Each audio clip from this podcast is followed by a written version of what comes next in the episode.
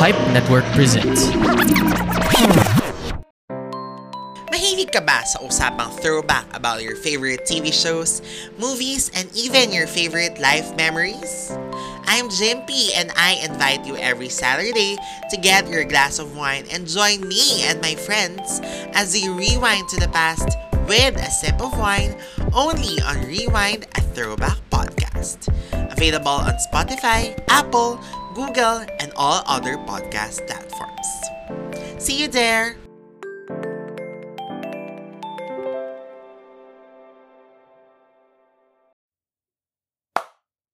Good morning, good evening, good afternoon, wherever you may be. Welcome sa pagbabalik ng The Banyo Podcast 3 Flushed Flushback. My name is Carl Aquino and if you like what we do here in the show, you know what to do. Please like, share, rate, and subscribe to the podcast. Please follow us on our Facebook, Instagram, and threads at Stories and Podcasts. Kung may idea kayo or topic na gusto niyo i-cover ko para sa isang future TBPR episode, please message me on the page or you can email us at storiesandpodcasts at gmail.com. If you want to support the show in a more personal way, you could consider donating via GCash, PayPal, or Coffee. The links are in the description down below and mapapakinggan ng The Bunny Podcast 3 Flushed and The Carl Aquino Experience Requiem sa Spotify at sa kahit anong podcast app na ginagamit nyo. And as I've already stated, ngayon lang ulit nakabalik ang flashback episodes. This is flashback number 7.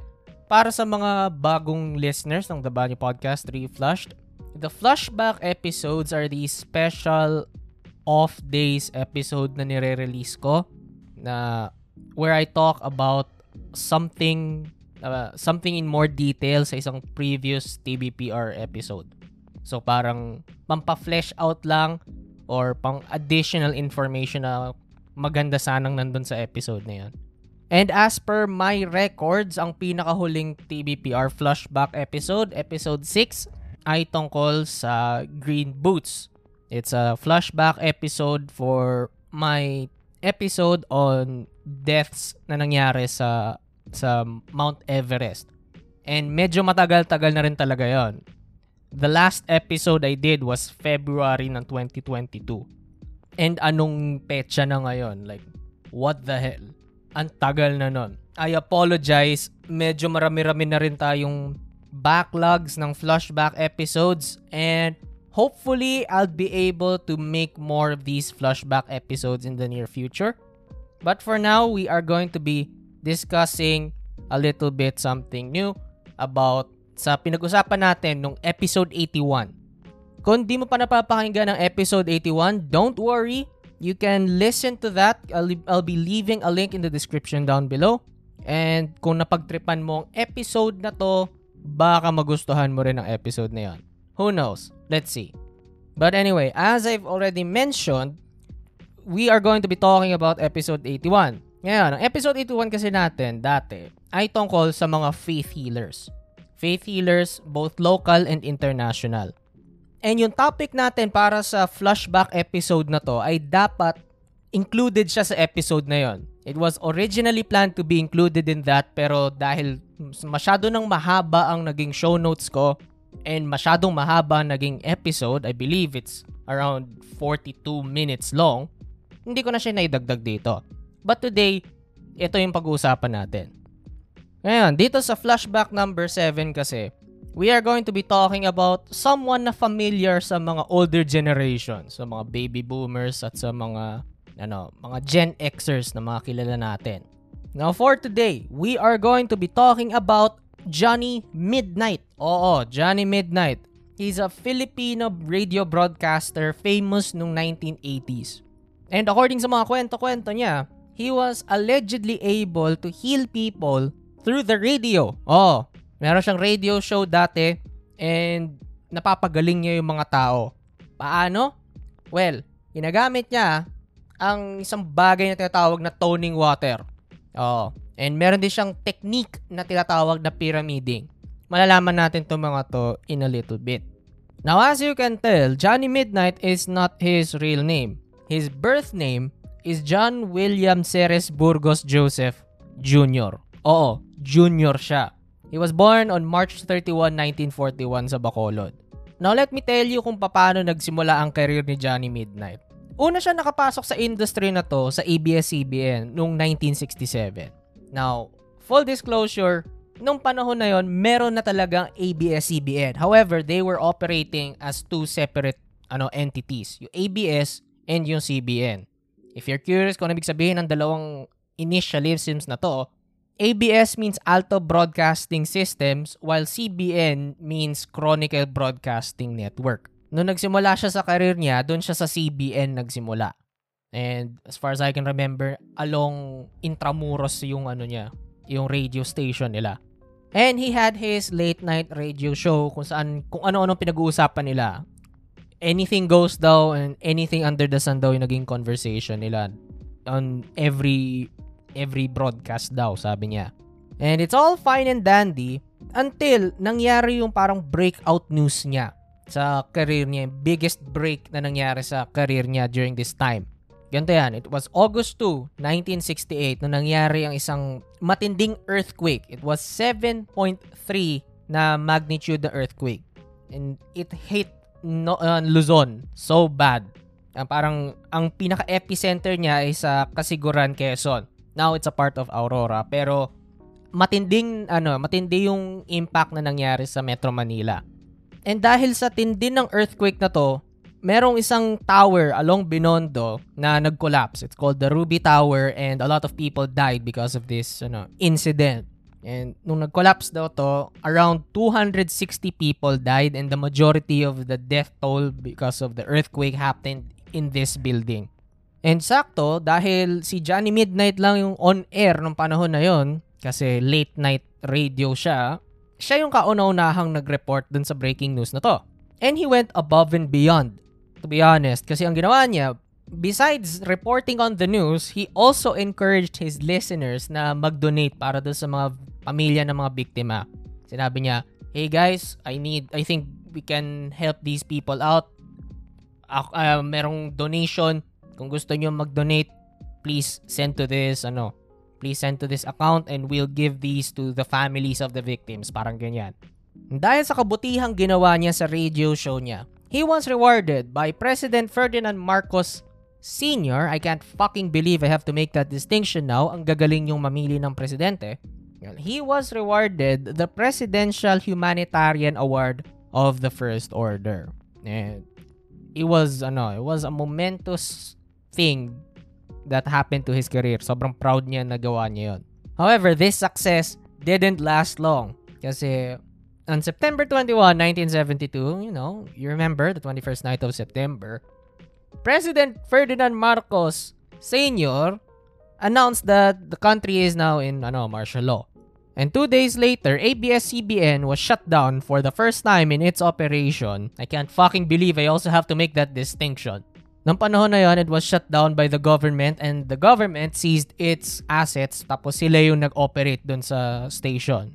And dahil sa pagsequester ng government dito sa ABS-CBN, around 10,000 people lost their jobs, including Johnny Midnight. And to just make ends meet, he took on a lot of different jobs para masustentuhan niya yung sarili niya at yung pamilya niya. He became a dishwasher, and then naging waiter siya, tapos naging bartender and then naging manager ng isang restaurant na tinatawag na Albas Restaurant. Meanwhile, while all of this is happening, he was also interested in pyramidology. If you're not aware kung ano ang pyramidology, it's the study of pyramids and yung parang energy and yung system at kung paano siya naka ano all of that nonsense na regarding sa mga mga pyramids. Sobrang interested nga daw niya dito na nung 1965 he physically went to ano to Egypt para matuto ng pyramidology. There's also the fact na medyo may inclination din daw si Johnny Midnight pagdating sa occultism to some degree.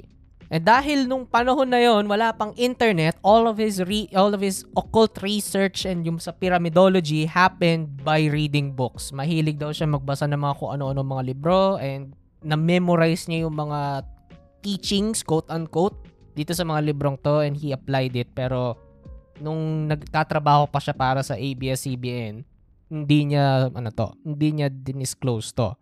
Kasi alam mo naman ang Pilipinas, uh, it's a very conservative ano, very conservative Christian country ng mga panahon na yon and people won't people won't like it if they know that someone like this is practicing occultism on the radio. Hindi siya yung parang ngayon na panahon na may internet and may mga podcasts tungkol sa occult. Now, I'm not, I don't know any podcaster na may inclination pagdating sa occult. Pero mga panahon ngayon, meron kang mas malaking freedom para ma-express mo yung mga opinions na ganyan. Yung mga panahon na yun kasi medyo close talaga yung mga tao. And this, ano, this conservatism will be shown later on in this episode. Ngayon, 8 years after ma-shutdown ng ABS-CBN for the first time in its operation, Johnny Midnight had the op- perfect opportunity to get back on the radio. Kasi inoferan siya ni DZ Double B ng isang sarili niyang radio show na late night din. And siya ang bahala sa kung anong gusto niyang pag-usapan dito sa sa isang show na to. He had full control on what he wanted to do and what he or what he wanted to say on his radio show. Of course, kailangan sumunod pa rin sa mga technical guidelines but anything goes. Kung anong trip niyang kung anong trip na show niya, gagawin niya yan. He named this show The Midnight Connection. Funny name. And dito na nagsimula yung mga yung pag faith healing na ginawa niya through the radio. And dito na rin nagsimula yung toning sessions na pinasimulan niya. I'm curious ka na siguro kung ano ba talaga tong toning na to. Ano ba yung toning sessions na yan? Yan to yan. Toning, according kay Johnny Midnight mismo, is an art of tuning into the harmonious vibrations of the universe. Whatever the fuck that means. Gumagamit sila ng mga music at kung ano-ano mga tunes and vibrations. Kinukuha nila yung mga energy na nang nandirito sa mga music na to para pagalingin ang katawan ng tao. And according sa philosophy nila, toning is most effective kapag ginagawa siya at midnight. Allegedly. And sakto, si Johnny Midnight ang nagbabroadcast ng mga panahon na yon. Ito yung mangyayari. Yung mga listeners ni Johnny Midnight, maglalagay sila ng isang baso ng tubig sa harap ng mga radyo, mga radyo nila. And then, makikinig sila sa sa broadcast ni Johnny Midnight and according sa kanila, yung vibrations ng music na binobroadcast ni Johnny Midnight, these will allegedly power up, quote unquote, the water that's inside the glass. And then, para mas 100% effective to, para gumaling ka, sinasabi daw na si Johnny Midnight, he was going to say a few Arabic sounding words tapos may mga prayers and incantations siyang sasabihin. And para maging effective na effective na effective talaga ang ang process na to, allegedly, Johnny Midnight had to sing his own show's theme song na Bulaklak.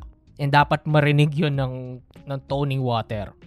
And pag natapos ang toning session na to, yung broadcast ni Johnny Midnight, yung mga nakikinig ng ng radio station, yung radio show niya, they should drink this water, this magic water, and then they will, yan, gagaling daw sila sa kahit na anong karamdaman nila. I have no words. I have no fucking words. It's obviously in the realm of alternative medicine. I can I can barely even count this as medicine. But somehow, people really, really, really like Johnny Midnight's shtick. Mahilig, ano, maram, naging sobrang popular ng The Midnight Connection. Kinukwento nga sa akin dati ng tatay ko. Yung siya at yung mga kapatid niya, mga, yung tito at tita ko, ginigising silang tatlo ng lola ko, yung nanay niya, every midnight para uminom ng toning water. Kasi gagaling daw sila. And then matutulog lang ulit.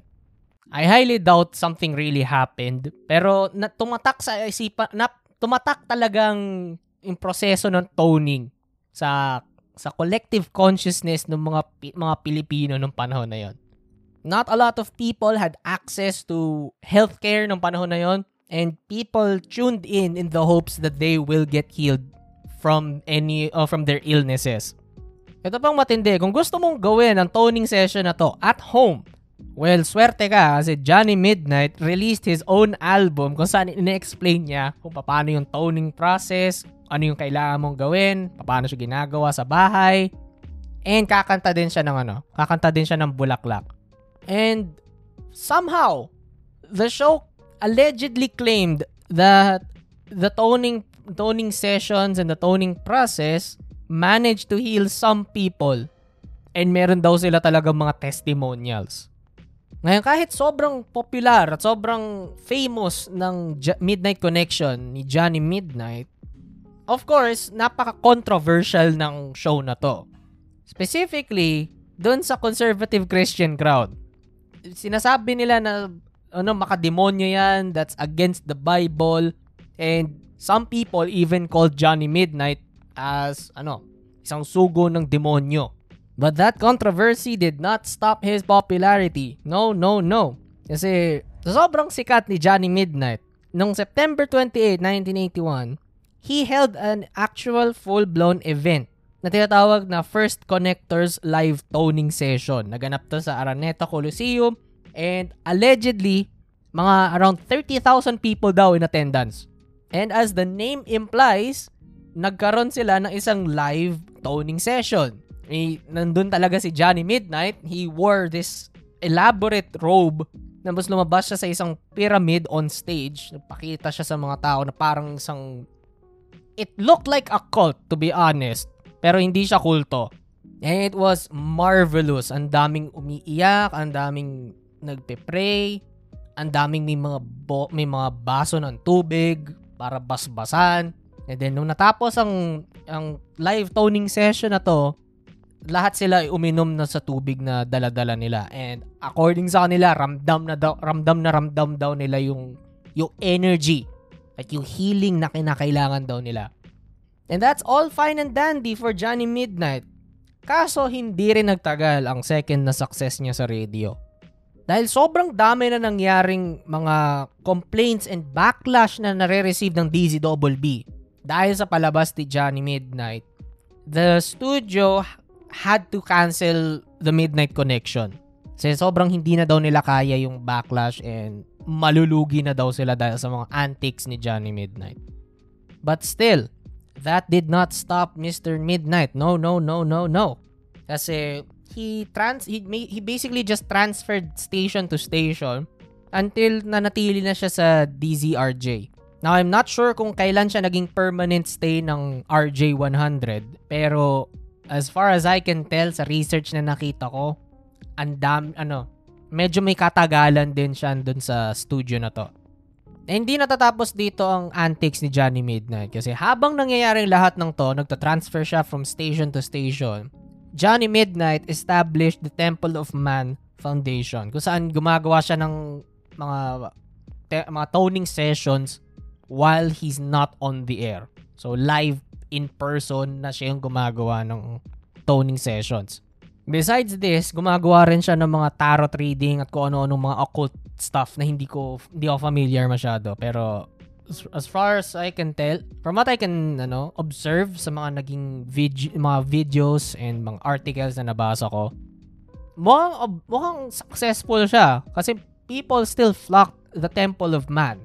So, mangyaring schedule niya from Monday to Friday, magbo-broadcast siya sa Mid- Midnight Connection. And then Saturday and Sunday, magko-conduct siya ng live toning sessions doon sa Temple of Man offices. And itong operation yung to ay nagpatuloy nung walang problema until nung 2005.